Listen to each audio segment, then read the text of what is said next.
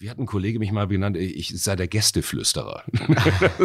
er hat sich sehr beschwert. Er meinte, wie wir standen vom Headcrash und er meinte dann so, oh, was ist das eigentlich? Ich muss die Leute immer rauszerren und alles und mit denen rumdiskutieren. Irgendwie du gehst dahin, die erschlaffen und folgen dir. Ich so, naja, also ich meine, man, äh, das ist ja immer dieses Ding. Türstehen, äh, wie sagte Henning, mein bester Freund und Bühnenkollege bei Zeit für Zorn mal so schön, Türstehen ist zu 90 Prozent mental, der Rest ist Kopfsache. Ne? Das natürlich ein bisschen anders gemeint. Aber das ist tatsächlich so, dass man äh, irgendwann das Talent entwickeln sollte, oder viele haben es schon von Natur aus, dass man so den letzten Rest Vernunft, der in diesem Alkohol eingeweichten Hirn schwimmt, erreicht ne? und denjenigen eigentlich davon überzeugt, äh, jetzt von seinem Tun abzulassen. Witzig. Das kann, ich, das kann ich ganz gut. Moin und willkommen zu einer neuen Folge vom Hamburg Podcast. Diese Woche bei uns am Start ist Viktor Hacker. Er ist Sprecher, Autor und Humorist und auch Türsteher. Und für mich ist er vor allem bekannt durch die Türsteherlesung Zeit für Zorn, die er mit zwei Kollegen zusammen veranstaltet. Dort erzählt er von seinen Erlebnissen als Türsteher und ich kann euch echt versprechen, der hat wirklich einiges zu berichten, von sehr skurrilen bis wirklich sehr, sehr lustigen Sachen, die er natürlich auch hier im Podcast gleich erzählt. Seine Stammtür ist die des heutigen Headcrash und dort war er auch schon, bevor es überhaupt das Headcrash gab. So viel dazu. Ähm, ein großer Dank auch diese Woche wieder an die Hamburger Sparkasse. Die Haspa unterstützt ja den Hamburg Podcast und stellt damit sicher, dass wir weiterhin so schöne Folgen wie diese hier machen können. Jetzt geht's los mit der Folge. Ich wünsche euch ganz viel Spaß beim Zuhören. Ja, Viktor, äh, ach, starten wir einfach doch direkt rein hier aus dem Plausch. Wie geht's dir? Willkommen erstmal hier im Hamburg Podcast. Ja, vielen Dank. Äh, ich freue mich sehr, heute hier zu sein. Bin mal gespannt auf die Fragen, bin gespannt auf den Verlauf dieses Gesprächs ne? und wir werden sehen. Wir müssen ja aufpassen, wir haben ja beide sehr tiefe Stimmen, nicht, dass uns, uns die Hörer hier noch wegschlafen. So. Aber das kriegen wir bestimmt durch die Themen irgendwie äh, kompensiert, bin ich mir ganz sicher. Ja, du, du bist, du, du machst vieles, ne? Du bist Sprecher, Autor, Humorist und ähm, ja, und, und auch Urhamburger. Naja, da kommt noch hinzu, ich arbeite auch noch als Fotograf. Ne? Da kommt also auch noch dazu. Ja, ja, ich okay. habe jetzt am Montag zum Beispiel habe ich das Vergnügen, Steffen Hensler, äh, äh, Rainer Sasse und, und hier, äh, nee, Rainer Sasse heißt der wie, und äh, den Kapitän vom FC St. Pauli zu porträtieren. oh, cool. Ja, ne, das mache ich aber eigentlich erst seit neuestem richtig professionell. Also ist quasi aus Habe ich vorher schon Hobby immer gemacht und so und ja, okay. dann äh, nur irgendwann das einfach mal erweitert und so. Ne? Okay. Das Problem ist ja, dass äh, ein Großteil meiner Berufe digitalisierbar ist. Ne, das heißt, wenn man äh, als Sprecher arbeitet oder wenn man als Fotograf arbeitet, alles, was in irgendeiner Form vom Algorithmus übernommen werden kann, wird irgendwann übernommen und dann steht man da und muss sich andere Professionen suchen. Und deswegen stehe ich zum Beispiel auch auf der Bühne, obwohl mhm. das eigentlich auch natürlich auch eine Leidenschaft ist. Aber es ist ja, ja, okay, kann man auch auf die Musikbranche ja so ein bisschen äh, überziehen, so, weil ne, damals waren es halt irgendwie die Platten, die verkauft wurden, die halt richtig Kohle gebracht haben. So, und jetzt ist es Spotify und dann muss man mindestens 30 Sekunden hören und dann kriegst du ein paar Cent und so. Ja, ja. Hat das natürlich auch ein bisschen verändert. So, ne? Ähm, ja.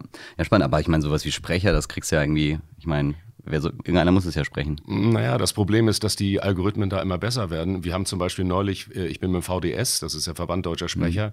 Da hatten wir neulich die Jahreshauptversammlung und haben die in Hamburg gemacht. Und da wurden dann auch so Beispiele dann auch mal an die Wand geworfen per Beamer, wo ähm, quasi eine Originalstimme und dann eine rein synthetisierte Stimme, also eine reine Computerstimme, die tatsächlich, äh, und da saßen 200 Kollegen und Kolleginnen, äh, ich bin seit 18 Jahren freiberuflicher Sprecher und die haben äh, bei weitem noch mehr Erfahrung als ich äh, überhaupt habe und wir haben uns immer vertan. Ne? Wir, wir wussten, und das ist so, dass nicht mehr, äh, es ist nicht mehr nötig eigentlich ähm, komplett Sätze aufzunehmen, sondern man nimmt drei, vier Sätze auf und der Algorithmus, der entsprechende, äh, generiert daraus dann die Tonalitäten und die Emotionen und macht neue Sätze und das ist erschreckend. Also wirklich computergenerierte äh, Texte. es gab doch auch mal dieses, das war doch auch mal neulich in der Presse, wo, wo ähm, das da, da, da haben die doch quasi Gesichter ja. komplett computergeneriert, ja, die es quasi nicht gibt. Also auch irgendwie aus ganz vielen verschiedenen Merkmalen halt Richtig. halt irgendwie zusammengemischt. So.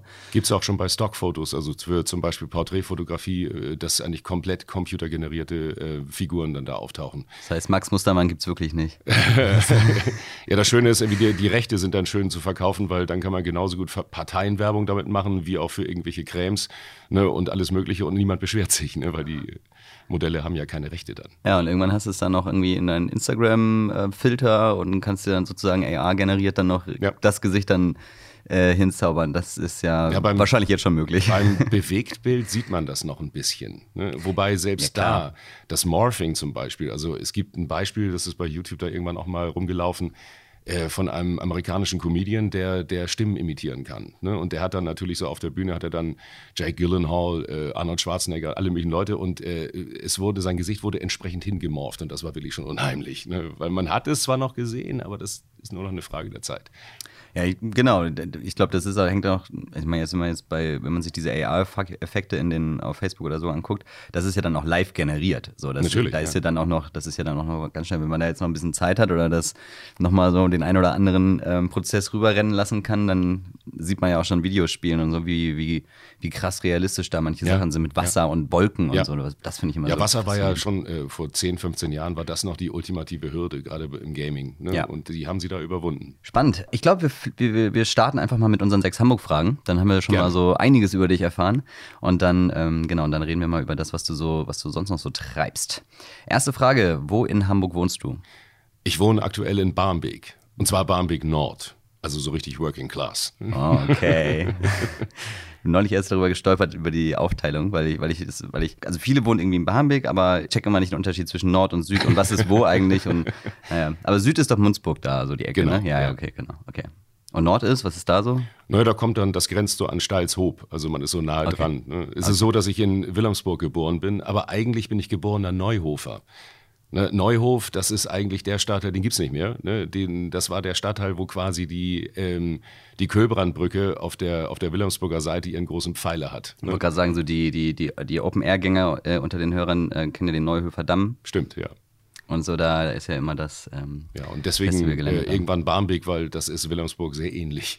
Ja, ah, okay. Ja, aber ich wusste gar nicht, dass, dass, dass, dass der Name daher kommt, dass es mal ein Stadtteil war, ja. aber quasi jetzt im Industriegebiet liegt. Ja, 74 ne? wurden äh, so meine Familie, die so die letzten Verbliebenen da dann äh, nach Wilhelmsburg zwangsumgesiedelt. Ach, echt krass, so war das? ja. Ach, ja, die haben das da zur industriellen Nutzung freigegeben und äh, dann schwanden da so nach und nach irgendwie die, die Bewohner da haben halt ganz, ganz früher, also in Urzeiten von Hamburg, wir haben da halt die Fischer gewohnt und alles. Das war ja dann zu, zunächst auch nicht Teil von Hamburg, wurde dann später Hamburg. Ne? Und waren das dann so kleine Hütten oder war das, waren das schon so Mehrfamilienhäuser? Naja, gut, also ich meine, jetzt, wenn wir jetzt von vor 600, 700 Jahren sprechen, waren das natürlich Hütten. Irgendwie. Ja, aber da, später ja, äh, war das dann durchaus ein kleines Dorf, irgendwie das ah, dann krass. wuchs und irgendwann strukturiert wurde. Mhm. Und ähm, da wurden dann irgendwie auch zum Beispiel um die, also um die Jahrhundertwende 1900 rum, wurden da auch viele äh, polnische Dockarbeiter, die da angeworben wurden, mhm. weil die konnten Schiffe nieten, was die deutschen mhm. Dockarbeiter noch nicht so beherrschten. Und Kaiser Wilhelm wollte ja so gerne eine Stahlschiffflotte haben, wurden die, äh, wurden die da angesiedelt. Ne? Also mit Häusern und allem drum und dran, mhm. um auch einen Anreiz zu schaffen, weil das waren Fachleute. Ne? Die musste man ködern. okay, alles klar. Spannend, spannende Infos noch da ähm, dabei. Nächste Frage. Welche Stadtteile haben dich geprägt? Tatsächlich Wilhelmsburg, wo ich äh, meine ganze Jugend und Kindheit verbracht habe. Und ich bin bis zu meinem 30. Lebensjahr habe ich da gewohnt. Mhm. Und Wilhelmsburg ist, äh, das ist so ein bisschen speziell. Ähm, es wurde ja früher immer so als Ghetto wahrgenommen. Ne, was es eigentlich nicht wirklich war, aber wir Wilhelmsburger haben gern zu dieser, sagen wir haben mal, Folkloristik irgendwie beigetragen, indem okay. wir natürlich das auch immer cool fanden. Es gab zum Beispiel, wir werden ja später vielleicht noch auf das Türstehen kommen, es gab dann immer auch so einen Witz, ne, wenn, man irgendwo sich vorstellte oder irgendwie ein neuer Kollege und der fragte dann so, und was machst du so, was hast du für Kampfsportarten drauf? Ich meine so Kickboxen und Thai-Boxen und so. Ja, ich komme aus Wilhelmsburg. Ach so, ja, nee, pass auf, du nimmst dann die erste Schicht und dann zum Schluss. Das, äh, Wilhelmsburg galt als eigenständige Kampfkunst. das ist schon als Qualitätsmerkmal, so wie so ein Stempel. Was natürlich eigentlich Blödsinn ist, weil Wilhelmsburg ist ein Dorf, äh, mhm. eigentlich in der Stadt. Das war zum Beispiel meine Großeltern, die äh, fast äh, ausschließlich Plattdeutsch sprachen. Die haben zum Beispiel auch immer gesagt, wenn sie zum Beispiel in die City fuhren, wir fahren nach Hamburg. Also mhm. gar nicht mal, dass die irgendwie so, nein, nein, die fahren jetzt nach Hamburg. Also sie haben sich auch nicht als Hamburger verstanden. Ja, krass. Ja, krass, wie, wie, das, wie das dann in den Köpfen oder wie das dann halt zu der Zeit so war, aber kann, kann man irgendwie nachvollziehen. Spannend. Okay, in Wilhelmsburg und dann, und das hatte ich auf jeden Fall geprägt, noch weitere Stadtteile? Ja, St. Georg, Ja. Weil ich habe ähm, ich hab sehr frühzeitig angefangen, ich bin zwar heterosexuell, habe aber sehr frühzeitig angefangen, weil der beste Freund meiner Mutter, der war, der war halt so richtig stockschwul. Mhm. Und äh, den fand ich total faszinierend. Irgendwie. Und als ich so mit 14, 15 mit ihm immer gesprochen und alles und dann mit 16, 17 bin ich dann mit ihm los. Und dann sind wir in seine Kneipen gegangen und hat er mir seine Welt gezeigt. Ne? Und dann habe ich später dann auch in diesen Kneipen hinterm Tresen angefangen. Ne? So neben der. Schule und so, weil das hat einfach unfassbar Spaß gemacht. Und St. Georg hat mich da tatsächlich sehr sozialisiert weil man wächst in, in, in, in so einem Working-Class-Umfeld, äh, in so einem Arbeiterviertel wächst man natürlich auch mit so einem, manchmal mit einem recht engen Horizont auf. Ne? Also da ist so Xenophobie, Homophobie und äh, Misogynie, das ist halt alles dabei.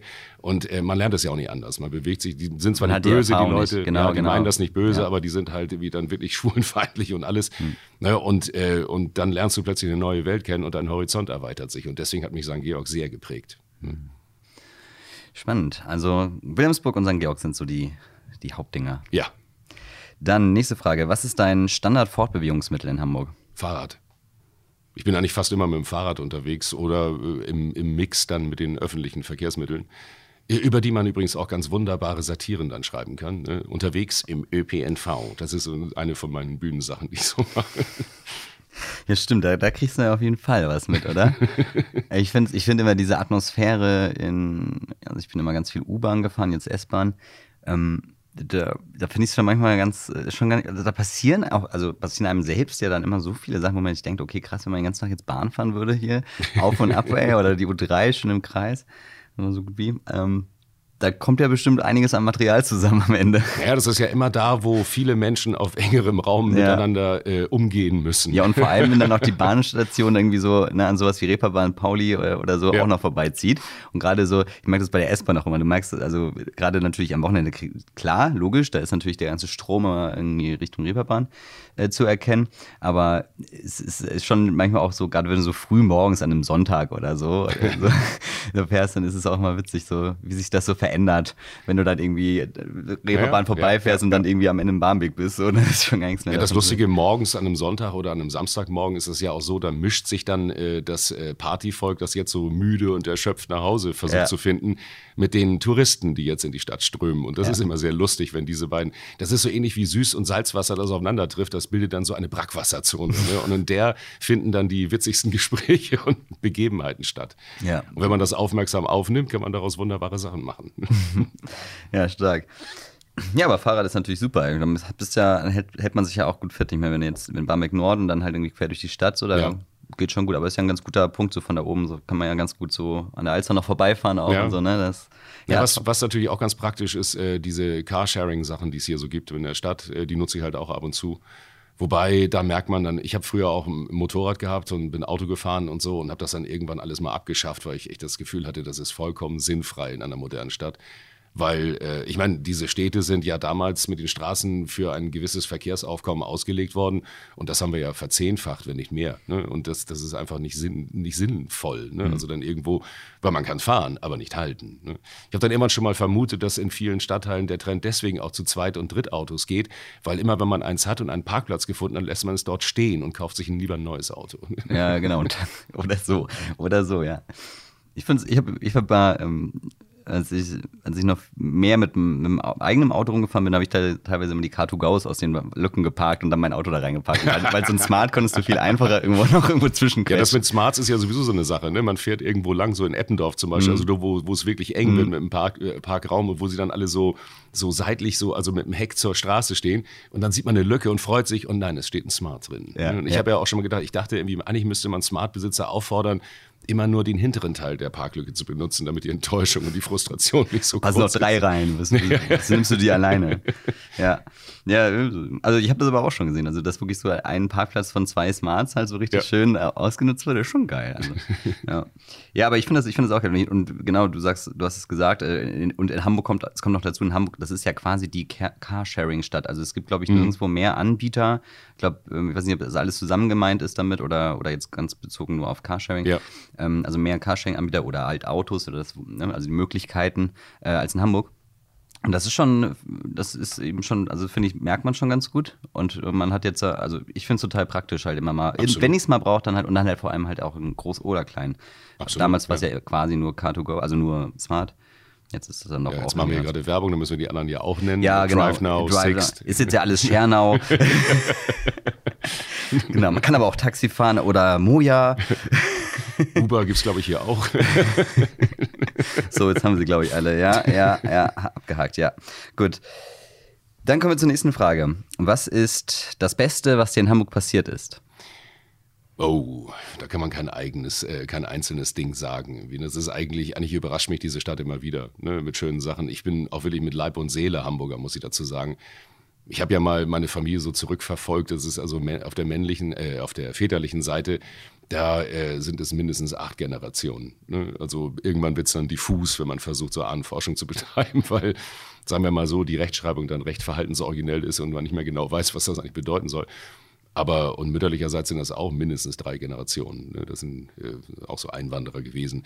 Ähm, aber äh, es ist so, dass diese Stadt mich dann immer wieder mit neuen Dingen überrascht. Das ist ja auch, wenn ich jetzt zum Beispiel als Fotograf mal einfach, ich fotografiere gerne Gebäude. Ne? Und äh, dann streife ich halt immer durch irgendwelche Straßen alles und entdecke dann plötzlich wieder irgendwas, wo ich denke, sag mal, hier bist du schon hundertmal vorbeigekommen, was ist das denn für ein Teil? Ne? ja, und ähm, aber die schönsten Sachen sind eigentlich immer, wenn man, ich bin ja viel unterwegs als Sprecher, bin dann auch in Berlin oder sonst wo und wenn dann, wenn man dann irgendwie wieder in die Stadt reinfährt, das ist immer ein schönes Erlebnis, wenn ich dann so diese, die Gebäude sehe und denke mal so, ah, ja, hier bin ich zu Hause. Ja, das, typische Elbbrücken oder Elbtunnel-Ding, Genau, ne? genau, so mit genau. den Kränen. Allein schon, dass, dass man erst die Kräne sieht, so kommst du halt vom Süden, dann erst die Kräne, dann siehst du irgendwie auf einmal, machst du, die, machst du den Fernsehturm aus, Genau, Michael, Elf, Elfi und so. Ja, vor allen Dingen der Hafen bei mir irgendwie, ne? weil als Wilhelmsburger äh, ist man dem Hafen ja sehr nahe. Ne? Also ich bin als Kind, irgendwie, da gab es ja den Freihafen noch, bin dann als Kind mit dem Fahrrad da immer überall durch und habe das alles so für mich entdeckt irgendwie und fand immer wieder was Faszinierendes. Und der Hafen ist für mich auch, ich mache das manchmal auch nach einer Türschicht zum Beispiel, dass ich gar nicht direkt nach Hause fahre, sondern erstmal nochmal zum Hafen runtergehe, mich einfach da hinsetze. Ne? Und das so ein bisschen auf mich wirken lasse. Finde ich sowieso mit Wasser in Hamburg halt eben so geil. Das, Ja, wir also Wasser beruhigt ja einem auch das, immer Das. Lustige ist, wir, wir tun ja immer so maritim, wir Hamburger. Ne? So, Ja. Wir sind so an der See. Ne? Ich meine, wir sind 100 Kilometer vom Meer entfernt. Ist, aber wir haben die Elbe, Genau. Ja, genau. Und die Alster. Sind aber ein Strand. die ja auch nur künstlich ist eigentlich. Ne? Das war ja mal, ist ja Mhm. mal aufgestaut worden. Das war ja eigentlich nur ein Fluss. Nächste Frage. Welches Gebäude oder Bauwerk ist dein persönliches Hamburg-Wahrzeichen?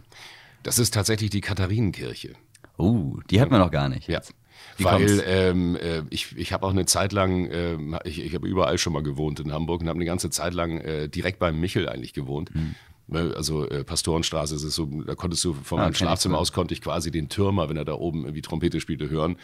Äh, und dann bin ich da mal so rumgelaufen, weil da gibt's so die Nikolaikirche und die Katharinenkirche und die Katharinenkirche, die hat sowas, ah, die ist archaisch. Ne? Das ist so richtig, da merkt man so das Alte noch. irgendwie, ne? Und deswegen liebe ich die sehr. Ne? Hm, Okay. Obwohl ich eigentlich kein religiöser Mensch bin. Ich darf da wahrscheinlich gar nicht rein. Ja, aber das ist ja mit Bau. ähm, aber, mit, aber du, ne, ist, jeder hat ja so seine Assoziation mit sowas, so wenn Ja. man, wenn man dann irgendwie so an, ähm, an Hamburg denkt, so und ähm, ja, wenn es das ist, so, kann, ja. Ja. muss ja, ist ja völlig egal, ob es dann eine Kirche ist. Cool. Dann, ähm, letzte Frage von den Hamburg-Fragen. Was ist dein Lieblingsplätzchen in Hamburg?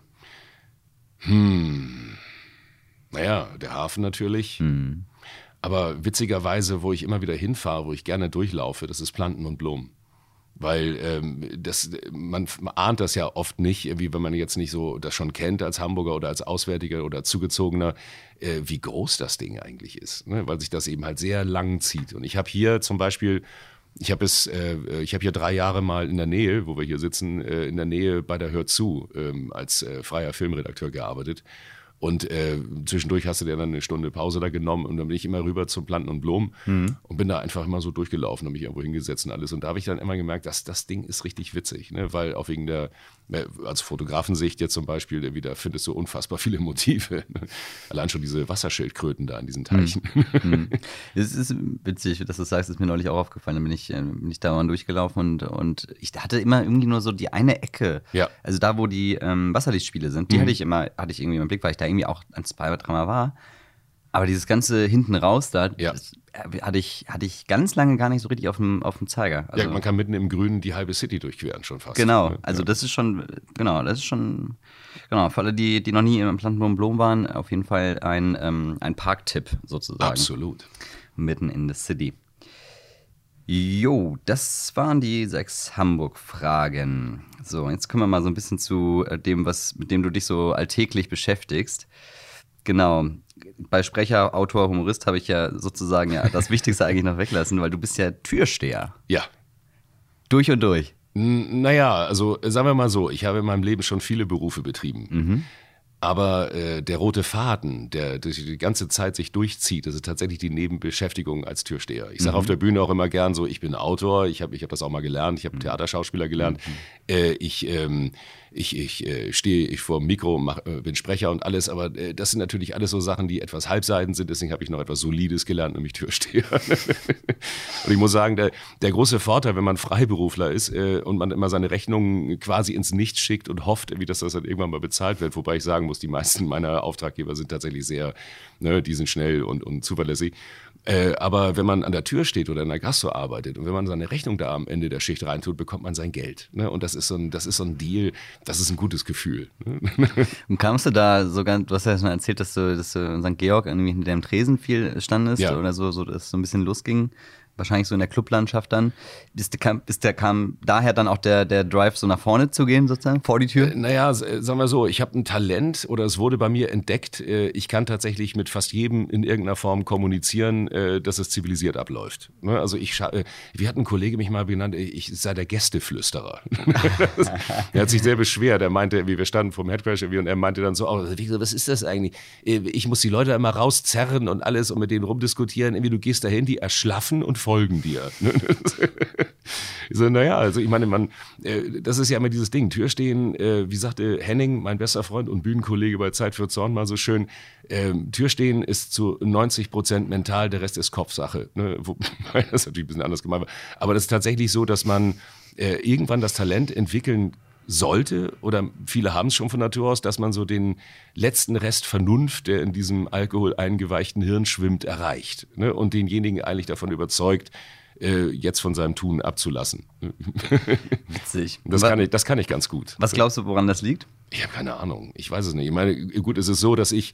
Äh, es ist in der Gastronomie ja häufig so, dass äh, es Misanthropen anzieht.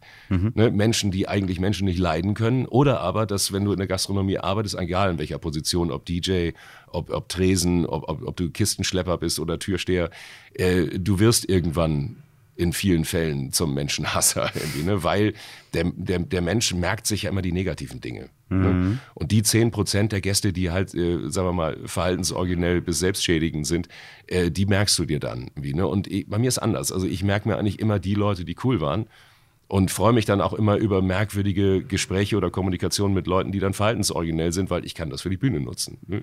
Wollte gerade sagen, das- ist, das ist ja auch so der kleine unfaire Vorteil sozusagen bei dir, dass du, dass du, ähm, du hast ja tatsächlich sogar irgendwie so ein innerliches Interesse daran, dich äh, Absolut. ne, mit, mit der Person auseinanderzusetzen. Ich meine, das ist ja ein gefundenes Fressen sozusagen für dich.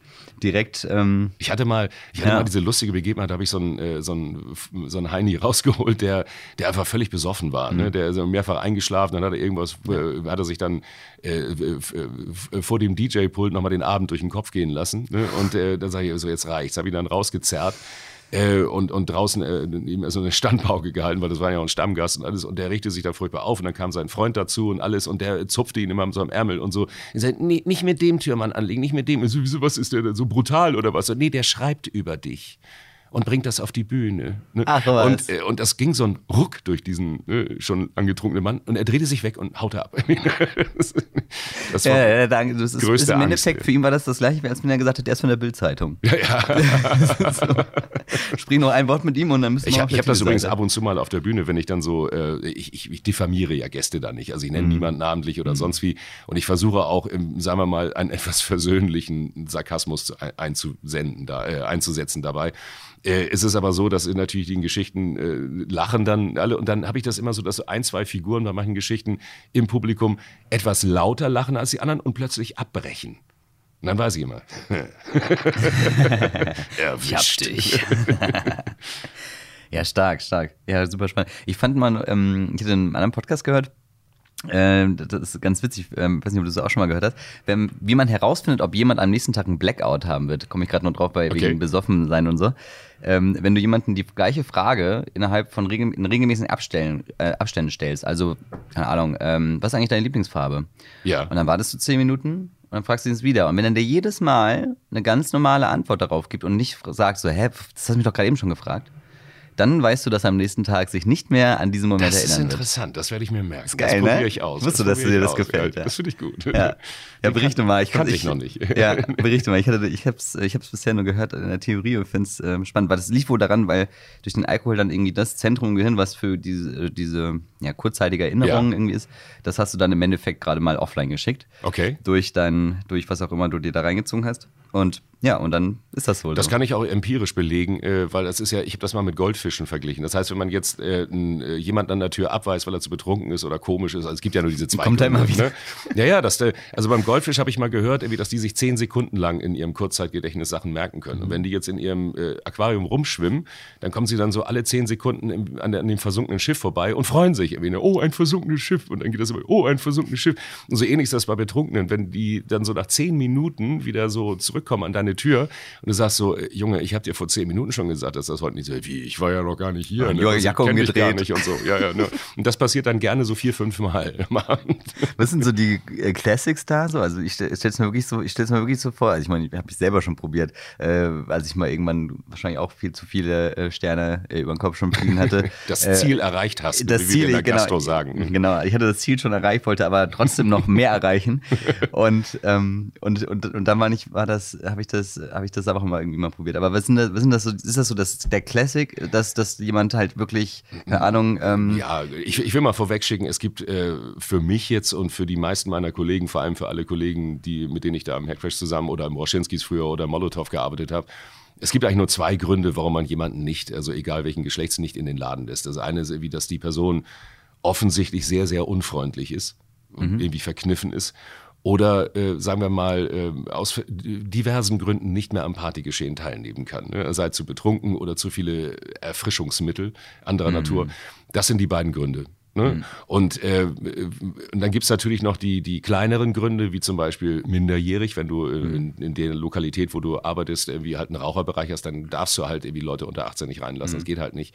Äh, ähm, oder, oder eben halt äh, Fremdgetränke dabei. Ne? Das, ist so, das ist so der Klassiker. das ist echt der Klassiker. Also der wirklich so mit einer ja. Wodkaflasche. Ja, ja. Ne? Also nicht nur ein Bier, die ne? Mische Das- für einen Abend Ja, ja. oder eben anderthalb Liter Wasser irgendwie dann da drin und so. Nur das Wasser ist seltsam gefärbt. Und riecht so. Oder wenn es nicht gefärbt ist, riecht's komisch. Was ist denn das da mit deiner Thermoskanne? Ja, das ist mein Tee drin. Ich muss so Yoga-Tee trinken, irgendwie mal zwischendurch und so. Und ich sage, mach mal auf. Ne? So dein Yoga-Tee riecht aber nach Wodka. Ja, der ist fermentiert. Nee, aber das ist, man, man hat dann so merkwürdige Diskussionen dann mit Mhm. den Leuten, äh, meistens um Fremdgetränke, weil sie es nicht verstehen. Ne? Mhm. Ich habe irgendwann tatsächlich mal, habe ich äh, sowohl die Duden als auch die Sprachlexikon äh, äh, äh, äh, Redaktionen angeschrieben und sage, ich möchte gerne den Begriff Fremdgetränk äh, mit, mit einer Definition drin haben und ich liefere euch auch mal die Definition. Mhm. Sehr das gut. ist nämlich, äh, ein Fremdgetränk ist eine äh, zum menschlichen Verzehr weitestgehend geeignete Flüssigkeit, die sich außerhalb des Gästekörpers befindet und nicht in der Lokalität gekauft wurde, wo gerade drüber diskutiert wird. Wurde es genauso übernommen, oder? Nein, leider nicht. Ah, okay, Bis jetzt noch nicht, aber ich, hab, ich bin da noch guter Dinge. Du bist noch dran, okay, gut. Wie ist, wie ist, wie ist im, du bist überwiegend auf dem Berg, ne? Hamburger Ja, Berg. ich bin, ich bin tatsächlich jetzt nur noch im Headcrash. Ja. Ja. Ähm, ist, wie, ist, wie, ist so, wie, ist so, wie würdest du so dieses Hamburg-Touri-Verhältnis beziffern? Meinst du, also kann, meinst du, du kannst da, kannst da eine Einschätzung geben? Also, naja, das hat, ich meine, wir dürfen ja eine Sache nicht vergessen. Äh, ich habe irgendwann mal, tatsächlich, das ist schon zehn Jahre her, da habe ich äh, mit einer Freundin zusammen, wir haben ein Hamburg-Hörbuch aufgenommen. Äh, Hör mal Hamburg hieß das irgendwie. Und da haben wir vorher mal so ähm, Daten erhoben, irgendwie, wie das eigentlich überhaupt aussieht, weil wir wollten das so an Touris, irgendwie das so, so einzelne Quartiere und alles, die dann einfach so vorgestellt werden, äh, verkaufen. Und, ähm, und da habe ich mal geguckt, so wie ist das eigentlich mit dem Touristenaufkommen? Und da habe ich dann festgestellt, dass seit 1987 äh, tatsächlich äh, sich das mehr als vertausendfach hat, irgendwie, ne? die, die, das Aufkommen von Städtereisenden oder überhaupt äh, Hamburg-Besuchern. Ja, und äh, jetzt ist es natürlich so, dass äh, bei uns alles sehr konzentriert ist. In Berlin hat ja jeder Stadtteil so seinen eigenen kleinen Kiez. Mhm. Und in Hamburg ist ja alles immer so äh, pro Viertel. Ne? Es gibt das Einkaufsviertel sozusagen, es gibt das Vergnügungsviertel und alles. Und dann, das ist ja nicht, äh, das ist ja endlich groß. Das heißt, es können nur so und so viele Leute rein. Aber es ist so, dass jetzt zum Beispiel am Wochenende, je nachdem, welche Jahreszeit das ist, äh, besuchen ja mehr als 90 bis 100.000 äh, Besucher am Wochenende den Kiez. Ne? Hm. Die muss man da ja irgendwo verteilen. Ne? Hm. Ne? Und das ist aber so ein bisschen, das ist so ähnlich wie Ebbe und Flut. Das ist wie, wie so ein Tidenhub. Das heißt, bis äh, ungefähr 23, 24 Uhr sind Touristen unterwegs und danach kommen eigentlich die, äh, die Clubbesucher. Ne? Hm. Also die, die Hamburger Bergbesucher, die sowieso hm. dahin wollen. Hm, und ja. Das wechselt man, sich so ab, man merkt ja, das. Ja, ja, stimmt. Das ist eigentlich wieder logisch, ne? dass, das zuerst, dass es dann, dass es sich genau so, so auch austauscht. So. Ja.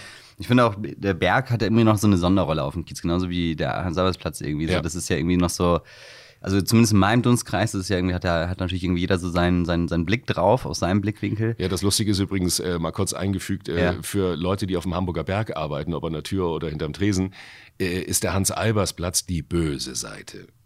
Und für die Leute auf dem Hans-Albers-Platz ist der Hamburger Berg so, oh, das ist die böse Seite. das ist so ganz lustig, obwohl ich glaube, es gibt sich nicht viel, also von, von der Zusammensetzung. Mhm. Ja, aber auch logisch, ne? Andere Straßenseite, mehr oder weniger gegenüber und Ja, äh, ja, andere ja, Welt. Ja, ja, ja, ja. Und andere Welt, äh, definitiv noch andere Es gibt Welt. auch nur wenige, die auf beiden Seiten arbeiten. Ja. ja, genau.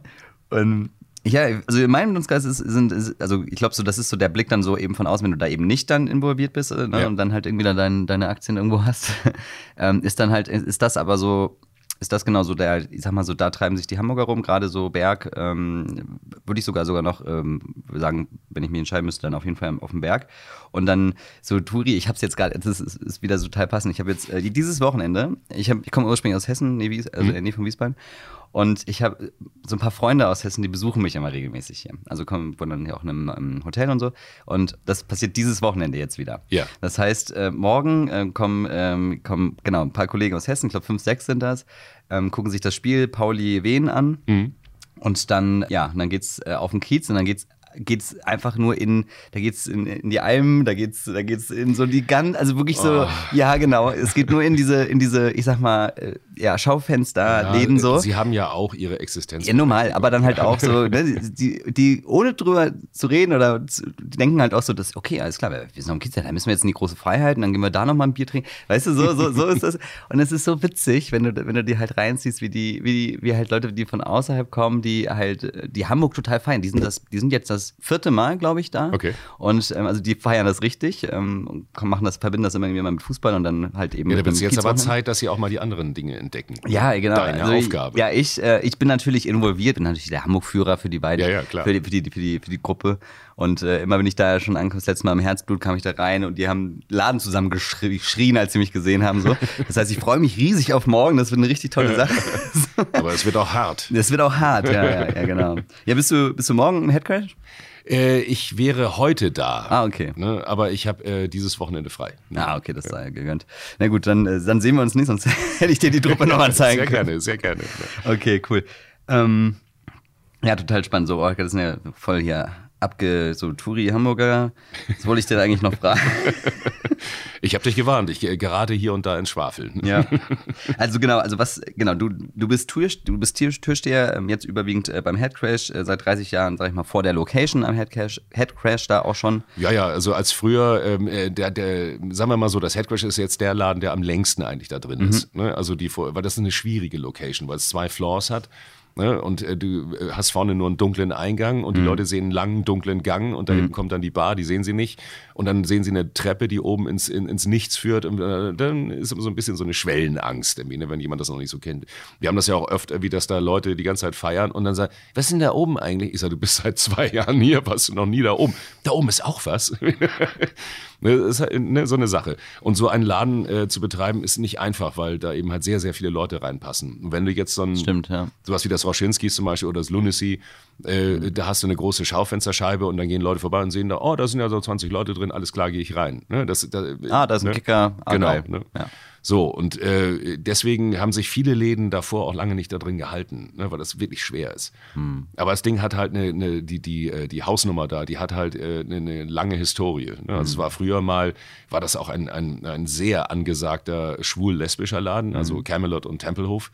Äh, und äh, da habe ich da auch schon damals wieder vor der Tür gestanden. Mhm. Ja, spannend, ja. Ja, genau. Und was du, was du, was du, wir haben es jetzt schon 80 Mal äh, angerissen so. Äh, du, du nimmst im Endeffekt den ganzen Input und äh, gehst auch dann auf die Bühnen und, äh, und redest darüber. Ja. Du machst Türsteherlesungen. Naja, also, ja, sagen wir mal so, also die, das ist, das ist ein Schwerpunkt in meiner Bühnenarbeit ja. eigentlich. Ne? Okay. Ne? Weil, mhm. weil ich da einfach am meisten von habe und weil das, weil, weil das einfach Spaß macht, weil die Leute kennen ja die Situation nur eben von der anderen Seite. Und jetzt kriegen Sie mal die Gastro- bzw. die äh, Türpersonenseite mit. Ne? Und das, das, das hat einen, äh, einen, sehr großen Unterhaltungswert und das hat natürlich auch einen großen Aufklärungswert. Also ich, ich sehe mich da auch als Bildungsbeauftragten. Das finde ich super, dass du das so siehst.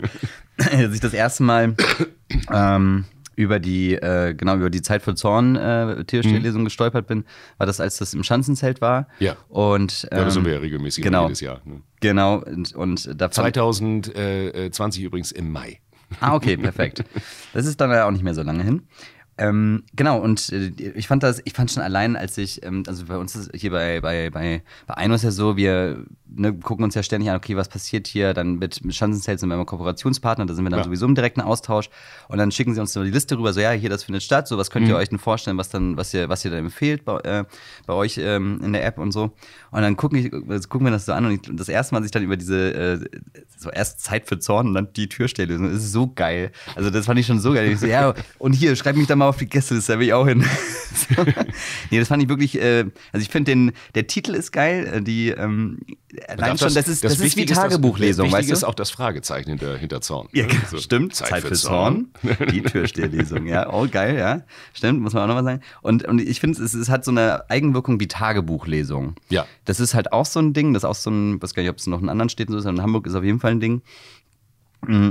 Und das hat, hat finde ich, genauso was, ähm, ja, schon spannendes, vermutendes äh, irgendwie ja, da drin. Ist halt aus dem Leben und äh, personenbezogen. Das ja. heißt, es ist real. Ne? Ja. Es ist ja nicht fiktiv. Ne? Ja. Also, obwohl man natürlich selbst in, äh, in, Tagebüchern, wie wir auch auf der Bühne bei Zeit für Zorn, es, es, findet ja eine gewisse Verdichtung statt. Das heißt, man filetiert natürlich bestimmte Dinge. Also wenn ich so einen endlosen Dialog da mit einem Kunden habe an der Tür, äh, ist nicht alles witzig und dann lasse ich halt Sachen weg, aber ich erfinde nichts hinzu. Das ja. ist für mein, meine Regel für mich selbst ja. da bei meinen das ist, das ist ja das Schöne an der Geschichte. Ist, man weiß halt, dass das halt passiert ist. So. Ja, also das ist halt, das ist halt wie dein Reality Tagebuch. Check, ja, genau. der findet dann statt. Ja, genau. Das ist, das ist halt echt, äh, das finde ich, find ich total spannend. Das Lustige war ja, wir haben das, äh, wir machen das ja schon mittlerweile zehn Jahre mhm. und äh, als äh, Intensivdieter, die eine von unseren Bühnenfiguren, also er mhm. nennt sich immer auf der Bühne so, weil er im mhm. realen Leben ist er Lehrer und dann passt das immer nicht so ganz, aber der war halt, er, er, legt halt sehr viel Wert darauf, dass das äh, ein Teil seiner Sache ist und auch mhm. eine Kunstfigur ist, wie die mhm. das dann erzählt, obwohl die Erlebnisse echt sind, die er dann vorträgt. Mhm. Also aus den 90ern und alles. Äh, und der hatte eigentlich ursprünglich die Idee und dann sind wir zwei damals im alten Molotow, als es noch am Spielbudenplatz war, mhm. oben in die Minibar ne, und dachten so, ja, dann machen wir das da mal, äh, kommen vielleicht so 20 Leute, vielleicht ein paar Freunde und Kollegen irgendwie. Mhm. Und selbst am ersten Abend, also vor zehn Jahren, standen dann irgendwie über 100 Leute an der Tür. Ne? Also natürlich Kollegen, die dann mit ihren ähm, Eltern, Freunden und Freundinnen da ankamen. Siehst du, wir können nämlich, wir können nämlich sogar lesen und schreiben irgendwie, ne? Und alles so, ne? weil du stehst als Türmann ja immer in diesem äh, Schiffschaukelbremser äh, ja, ja. Irgendwie, ne? So von wegen, oh, der steht da, weil er in der vierten Klasse beliebt war, weil er der einzige mit Führerschein war. Ne? Ja, Aber das ist so, naja, und, äh, und da kamen dann plötzlich so viele Leute auf einmal, dass wir gleich umziehen mussten nach unten, ne? in den großen Ach, Raum. Und da haben wir dann beschlossen, wir machen das weiter, aber zwei ist irgendwie eine blöde Zahl, wir brauchen noch einen und da kam dann Henning Geister dazu, irgendwie ja, mein bester Freund und so, mhm. wo ich wusste, der, der schreibt geniale Sachen, weil der ist Erzieher, Politologe und Dolmetscher und Türmann und auch schon richtig lange dabei. Ne? Naja, und wir drei sind halt völlig unterschiedliche Typen auf der Bühne. Ne? Mhm. So Henning, der Skinhead, irgendwie, ne? Ich so, mhm. ich, ich sehe immer anders aus. Deswegen habe ich auf meinem Solo-Plakat jetzt auch vier Bilder von mir, weil ich denke mal so, mich wiedererkennt. Ne? Mal mit Brille, mal mit äh, Skinhead-Frisur, mal irgendwie, mhm. also hier in Harrington-Jacke und ja. dann eben halt wieder anders, mit Bart, ohne Bart. Naja, und da haben wir da halt festgestellt, dass ein großes Interesse dran ist. Ne? Mhm. Und äh, seitdem ist das auch, wir werden ja auch vom Reeperbahn-Festival da immer, mhm, freue ich mich stimmt. immer sehr, wenn wir jedes Jahr eingeladen, ich hoffe auch nächstes Jahr, und ähm, die Leute wollen es immer noch hören. Ne? Wir machen ja auch immer wieder neue Sachen. Das ist ja das. Ich wollte sagen, das ist ja. ja. das ist ja ein laufendes Programm halt. Eben, also ja. du, du ne, man hat dann irgendwie die, vielleicht was, was sich immer durchzieht, aber man hat ja auch du hast ja. ja. du bist ja halt immer noch am Start und. Ja gut, ich meine, ich muss dazu jetzt aber auch sagen, irgendwie, äh, ich sagte ja vorhin irgendwie, dass äh, das natürlich ein Schwerpunkt der ganzen Bühnensachen ist, die ich mache. Mhm. Aber ich mache auch noch andere Sachen. Wie in dem Soloprogramm zum mhm. Beispiel kommt natürlich auch ein bisschen Kiez und Tür mhm. drin vor, aber eben halt nicht nur. Ne? Mhm. Ich habe eine so eine Sache, die ich auf der Bühne immer gerne mache, das heißt DHL, der Kampf geht weiter. Ne? Das habe ich kurz auf deiner Seite gesehen, äh, auf, deiner, auf deiner Webseite. Ja, da bin ja. ich ein bisschen durchgeklickt, da habe ich dann, hab ich dann irgendwas gelesen mit dem Post, der Packstation ja, 187. Ich, ich muss die fairerweise der DHL gegenüber, muss ich fairerweise sagen, äh, ich bekomme sehr viele Pakete und verschicke auch viele, was ein bisschen daran liegt, dass ich als, äh, ich habe früher in einer PR-Agentur als äh, Redakteur gearbeitet und ähm, seitdem äh, habe ich mich auf Heim und Garten spezialisiert als Texter, ne? also mhm. in dem Bereich. Und ich schreibe äh, viel über Heim- und Gartensachen und halt auch dann Pressetexte und Infotexte für Firmen, die so Sachen herstellen. Und die schicken mir dann immer die Sachen. Also, mhm. Sie, Sie, Herr Hacker, Sie müssen dieses Vertikutiergerät oder diese Gartenkralle müssen Sie einmal haptisch erleben. Damit ich sage, nein, ich brauche sie nicht. Ich, ich, ich schreibe darüber, ich kenne die Dinger. Ne, ne, nein, wir senden es Ihnen einfach zu und Sie können dann ja, ne, und dann äh, kriege ich das dann immer gegen meinen Film und schicke das dann irgendwann wieder zurück, weil sonst würde ich äh, in so einem Garten-Messi-Haushalt leben. und deswegen bekomme ich sehr viele Pakete und deswegen passieren natürlich dann auch gehäufter Fehler. Ne? Ja, und so hat man dann halt seine Packstation-Momente. Ja, ja, das Lustige war mit der einen Packstation, wo äh, da habe ich eine Buchlieferung bekommen, wo ich eine Rezension über ein Buch schreiben sollte. Äh, und ähm, das lag dann da drin und die Packstation war defekt. Also direkt nachdem es eingeliefert wurde. Und das dauerte dann irgendwie drei Wochen. Ich habe dann mal wieder hingeschrieben, bekam dann irgendwie auch immer so, Ihre Packstation ist leider defekt. Das weiß ich. Ich möchte wissen, wann sie wieder funktioniert. Und dann bekam ich immer eine Nachricht, ähm, so, äh, die Packstation funktioniert wieder. Sie können Ihr Paket, hier ist Ihr Code. Ne? Und dann eine Minute später, ich hatte gerade die Jacke an und wollte raus, so, Ihr Paket befindet sich jetzt auf dem Rücksendeweg. Wahrscheinlich, aber was? Hast du trotzdem geguckt, ob es noch da ist? Ja, ja, ich, hab, äh, ich muss dazu sagen, da ist so eine kleine Postfiliale angeschlossen und äh, das sind so vier Frauen, die das da machen, die sind super nett und ja, super okay. kompetent und alles und die machen, es tut uns leid, wir haben extra mit denen geredet, dass sie es sofort hier rüberschieben sollen, aber... Achso, ist dann wirklich wieder abge... Das ist dann direkt zurückgesendet worden. Ja, okay, das ist dann die Automatisierung. Ja, und halt, da, ne? daraus habe ich aus diesen Geschichten, habe ich dann, oder, oder so Sachen, wie wenn man, ich meine, ist klar, ne, wir, wir bestellen alle wie die Blöden, bestellen in Riesenmengen äh, und lassen uns Jacken in dreifacher, Aus, äh, vierfacher Ausfertigung schicken und schicken dann drei wieder mhm. zurück. Mhm. Ne, ist ganz klar, dass das System da irgendwann zusammenbricht. Ne? Deswegen kann man da der DHL und den anderen äh, hier GLS und, und DPD und, und äh, ähm, ups, ne, ja gar nicht so, äh, so richtig äh, einen Vorwurf machen, weil ich meine, ja. was sollen sie tun? ja, also da, also genau, also da, da größten Respekt in die ja, Richtung. Aber das Schöne also, ist, wenn ich dann auf der Bühne immer so, DHL, der Kampf geht weiter. Und dann so mit so einem Ding, lachen die Leute immer schon, weil die kennen das natürlich auch. Und das ja, ist ja immer eine schöne Sache auf der Bühne, wenn man Dinge tut äh, oder vorträgt oder, oder, oder so Szenerien entwirft, die äh, direkt aus dem Leben auch der, Leuten, der Leute sein könnten. Ne, das ist natürlich klar. Äh, höre ich auch selber gerne, wenn ich irgendwo zuhöre. Ne? Mhm. Gestern zum Beispiel war ich im Wohl- oder Übel-Salon. Ja. Da haben wir dann, äh, da war äh, Frank Spilker zum Beispiel von den, äh, äh, äh von den Sternen und so weiter da und sowas. Mhm. Und der hat dann auch so was erzählt, irgendwie über, äh, über St. Pauli. Und dann ging es halt immer so ein bisschen über die eigenen Eindrücke aus St. Pauli. Und das ist dann immer faszinierend, wenn man dann so Blickwinkel von verschiedenen Leuten so auf den Stadtteil zum Beispiel hat. Mhm. Zum Beispiel, ich habe ja äh, mit, mit meiner besten Freundin Anna zusammen das Kabinett der schönen Künste gegründet. Das ist ein e.V., mhm. ist ein eingetragener Verein. Äh, und wir beschäftigen uns mit Stadtteilkultur ne? mhm. ne? und äh, mit Lesungen, Ausstellungen, ne? Fotokunst, alles Mögliche, was damit zu tun hat. Ne? Und äh, deswegen habe ich da auch ein großes Interesse dran, immer wieder neuen Input zu bekommen von allen Seiten. Sehr interessant alles. Hast du, was sind so deine Highlights gewesen? Also kann man das, kann man so sagen, du hast, du musst ja unfassbar viel erlebt haben, in alle Richtungen, aber, aber hast du so ein paar, hast du irgendwie so ein, zwei Highlights, wo du sagst, du, die erzählst du gerne oder die, ja, das sind so die es, es, gibt natürlich so äh, einen Klassiker, der ist damals vom Roschinski, das ist schon ein paar Jahre her passiert, äh, mhm. äh, da habe ich einen Gast äh, drin an, an, am Dresen erwischt, der sich gerade so ein Joint baute. Ne? Ja, war okay. da so ganz akribisch da am Machen. Ich sage so, mein Junge, das kannst du gerne tun, äh, wie aber äh, anzünden bitte draußen, ne? Denk dran, ne? So, ja, ja, mache ich und so, ne? Und das ist natürlich so die größte Lüge beim Gast immer so, ja, ja, mache ich irgendwie, ne? Und dann da war noch drin rauchen auch, ne? Grundsätzlich normal Man rauchen. darf natürlich drin rauchen, aber wenn jetzt in einer ja, stimmt, äh, Gastronomie äh, jemand einen Joint anzündet, könnte man der, dem Gastrobetreiber, dem Konzessionsinhaber eine Begünstigung eines Betäubungsmittelverstoßes äh, äh, vorwerfen. Ja. Ne? Und da muss man ein bisschen aufpassen. Ne? Ich meine, niemand wird, wird jemandem anzeigen anzeigen oder was ich in den Knast bringen für einen Joint, den er raucht. Irgendwie. Aber für den Betreiber der Location ist das schon eine, Das ist eine andere, andere Sache. ne? Ja, okay. Hm. Zumal, wenn vielleicht vorher noch irgendwie wegen Lärm oder sonst irgendwas Beschwerden da waren, kann das schnell mal böse werden. Und dann sind Wenn's 20, empfindlich ist, ja. ja. dann Mhm. sind 20 Leute arbeitslos, ne, die Ja. arbeiten. So, und dann habe ich ihm natürlich dann irgendwie gesagt, ey, du sollst das draußen rauchen. Und er sah das dann, dann habe ich ihm ihn weggenommen und bin damit rausgelaufen. Er folgte mir nach draußen, ich habe es draußen hingeworfen und dann pöbelte er da fürchterlich rum, rannte weg und kam mit zwei Streifenpolizisten wieder. Und zeigte mich wegen Diebstahls an. Aber die Polizisten halt wussten noch nicht so genau, worum Nee, die wussten nicht so genau, die kannten mich ja und sowas, so sagen, na, wie geht's und so, na, alles klar. Worum geht's denn hier überhaupt? Was ist denn jetzt der Vorwurf Oh, und so? Ne? sag ich, ja, er hat mich bestohlen und so. Und ich sage, ich glaube, ich weiß, was er meint. Das Corpus Delicti äh, liegt noch dort unten, glimmt vor sich hin. Ne? Und dann die ähm, äh, Staatsgewaltaugen schweiften dann so über dieses Objekt und so, ist das jetzt Ihr Ernst? ja, und er hat es mir gestohlen. Also dieser, äh, dieser Joint gehörte Ihnen. Ne? Ja, der gehörte mir und er hat ihn mir weggenommen. Ne? Das ist ja Nötigung und Diebstahl. Ich frage Sie nochmal. Ne? Dieser Verstoß gegen das Betäubungsmittelgesetz war also in Ihrem Besitz. Genau, und er hat ihn mir weggenommen. Okay, kommen Sie mit. Und dann haben sie, und die waren natürlich völlig genervt, weil sie Problem Protokoll wegen so einem Blödsinn. Und der hat, glaube ich, auf dem halben Weg zur David war immer noch nicht verstanden, weswegen er nicht mitgenommen wird. Das ist echt ein schönes Highlight. Ja. Genauso stelle ich mir das vor. Es ist, es ist natürlich nicht jeden Tag so sicherlich. Ne? So, Ja, es gibt natürlich auch manchmal so Gemeinheiten in puncto Türsteherhumor. Ne? Also äh, wenn man zum Beispiel so eine kleine Türsteherrochade mal macht, so auch Spaß. Das heißt, man tauscht eigentlich zwischen zwei Läden einfach mal, man wechselt einfach mal den Platz. Ah. Und oft ist das so, dass gerade wie, wie auf dem Hamburger Berg, wo eine Lokalität neben der nächsten Ja. ist und wo ganz viele Schilder und als die Leute gucken nicht auf die Schilder, die gucken auf die Türleute, weil, weil das ja meistens immer dieselben sind, irgendwie an bestimmten Tagen. Na, dann gehen sie da rein. Und ich habe das dann damals, ich weiß nicht, das war, genau, da habe ich, äh, da hab ich so vom Roschinskis gestanden und habe dann einfach mal den Platz mit der Feuerzangenbowle nebenan getauscht. Muss aber dann auch auf der gleichen Straßenseite sein. ja, ja. Ne? ja aber dann, und dann ja. rennen Leute so an der Feuerzangenbowle vorbei, wollen eigentlich ins Rosch, bleiben stehen, sehen mich und gehen rein. Und kamen dann nach zwei Stunden wieder raus. Sag mal, habt ihr hier gestrichen? ich liebe sowas, aber ist auch ein bisschen gemein. Ja, ja, ja, aber herrlich, herrlich, herrlich. Ja, stark. ja.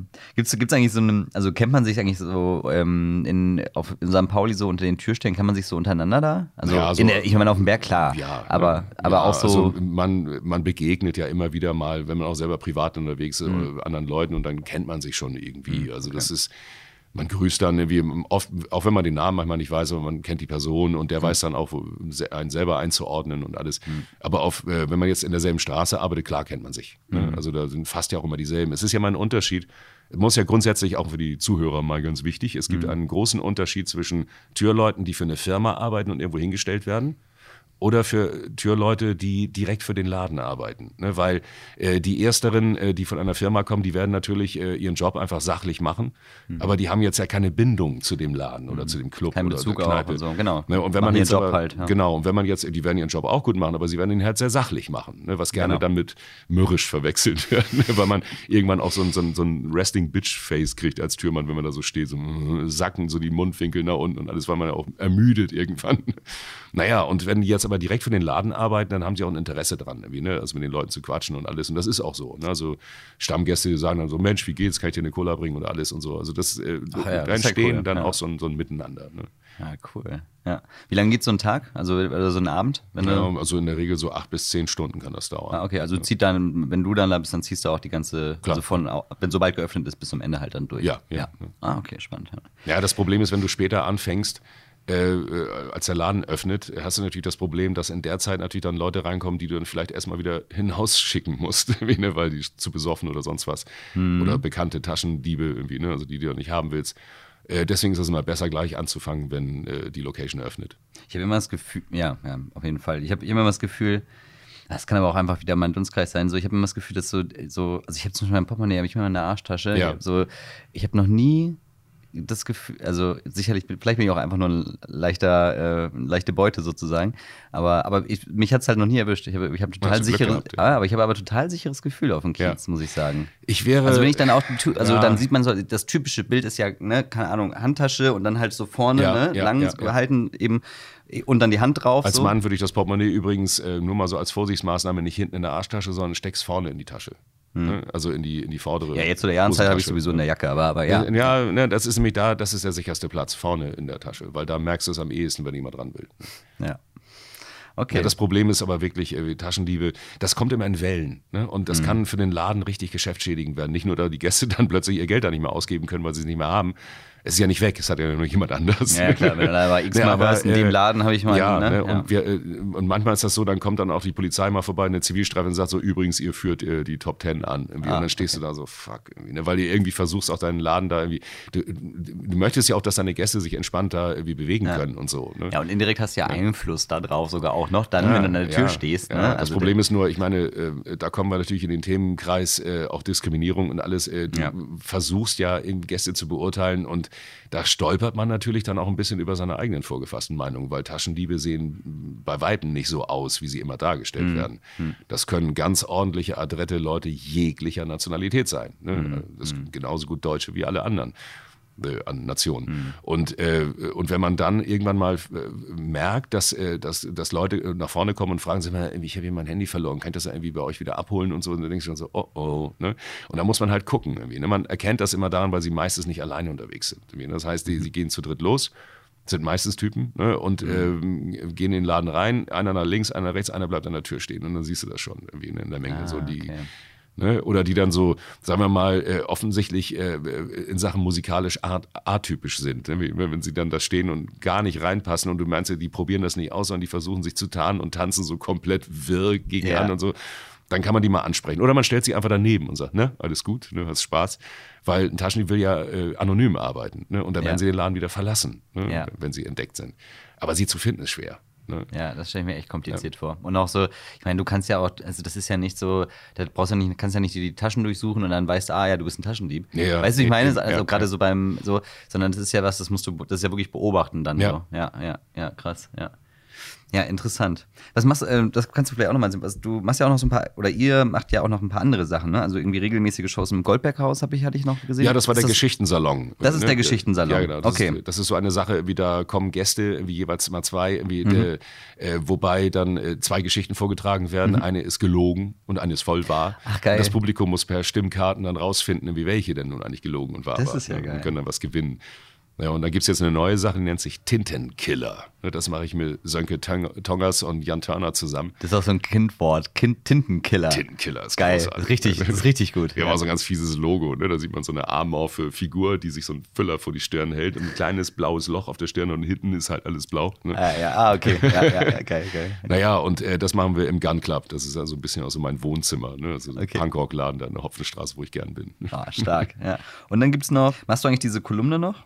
Äh, eingangs erwähnt. Ja, das war, das war über mehrere Jahre irgendwie fürs Abendblatt. Mhm. Ne? Die äh, äh, gibt's leider nicht mehr. Ah, okay, alles klar. Und äh, Weiß genau, gar nicht, schreibt die jetzt einen Algorithmus? Äh, möglich. genau, Texterstellung. Aber das ist nicht so einfach wie, wie Stimme, glaube ich, dann. So, das ist dann, glaube ich, dann, dann nochmal einfacher, ja. Ja, krass. Und, du- und du meinst ja nochmal Verband Deutscher Sprecher, ne? Ähm, Ja. Was heißt da Mitglied sein eigentlich? Also ist das. Ja, das ist, äh, das ist ein Verband, den es jetzt seit einigen Jahren gibt, ähm, der eigentlich die Interessen von Sprechern und Sprecherinnen vertritt. Und da geht es halt um Preislisten, es geht um, äh, ne, um Ausbildung, alles Mögliche, Ah, okay. was rund um die, um die Sache. Ne? Okay. Vor allem um Preise, weil äh, es gibt ja in allen möglichen freiberuflichen äh, Feldern ist es ja so, dass äh, letztlich gibt es ja keine Preisbindung in irgendeiner Form. Ja.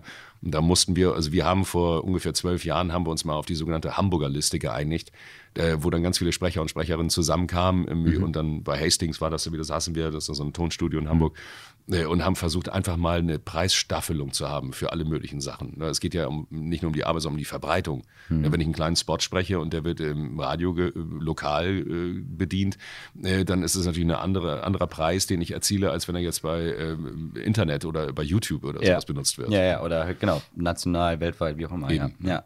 Ach, spannend. Also es ist wie so ein, ja, okay. hm, Das ist ein Interessenverband von uns Sprechern. Ich bin ja die Stimme Ja. von Hamburg Energie, da hört man mich immer im Radio. ne? Ah, st- stimmt, stimmt. Ich hab, so, ja, habe Für ich. die hab ich- Nürnberger Versicherung mache ich auch ganz viele Sachen äh, und für Hanse Merkur und so. Ne? Also ich bin Ah. in diversen Firmen so die Firmenstimme. Ja, Hanse Merkur ist ja auch ein bisschen hassbar nah, da gibt es ja so ein, da gibt's ja auch Ja. so zusammen, zusammen Sachen. Ja.